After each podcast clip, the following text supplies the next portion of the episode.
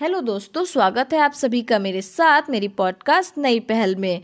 दोस्तों, आज हम बात करेंगे प्लासी के युद्ध के बारे में।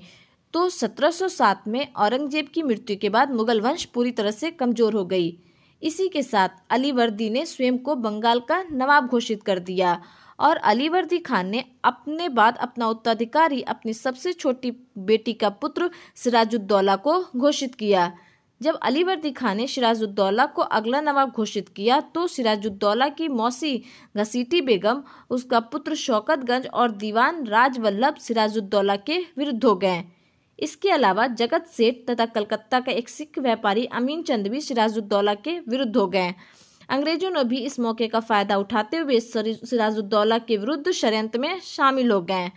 अगर कारणों की बात करें कि प्लासी का युद्ध क्यों हुआ था तो 1717 में फरुखशियर ने अंग्रेज़ों को एक प्रकार का फ्री पास दिया था, जिसे दस्तक कहते हैं, जो ईस्ट इंडिया कंपनी के माल को चुंगी से मुक्ति प्रदान करता था, जिसका ईस्ट इंडिया कंपनी या अंग्रेज़ों ने दुरुपयोग किया। इसके अलावा अंग्रेज़ों द्वारा नौ नियुक्त नवाब सिराजुद्दौला को कोई उपहार भेंट में ना देना, उपहार को उस वक्त नजीरे कहा जाता था।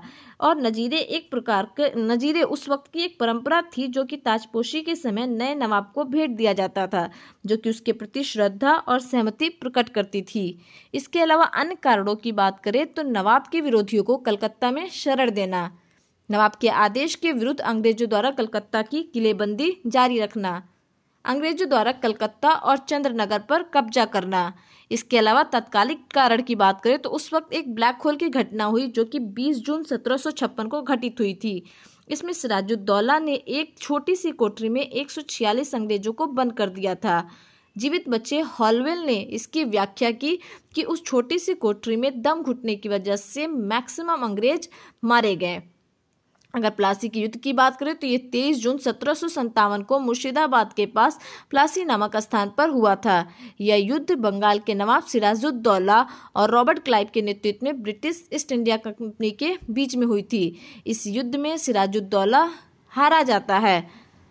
अगर परिणाम की बात करें कि इस युद्ध का परिणाम क्या हुआ तो प्लासी के युद्ध के बाद बंगाल पर कंपनी का वास्तविक नियंत्रण स्थापित हो गया और इसके बाद अन्य नवाब मीर जाफ़र नियुक्त किया गया, जो कि अंग्रेज़ों की हाथ की कठपुतली था। तो मिलते हैं दोस्तों अगली पॉडकास्ट में, तब तक के लिए धन्यवाद।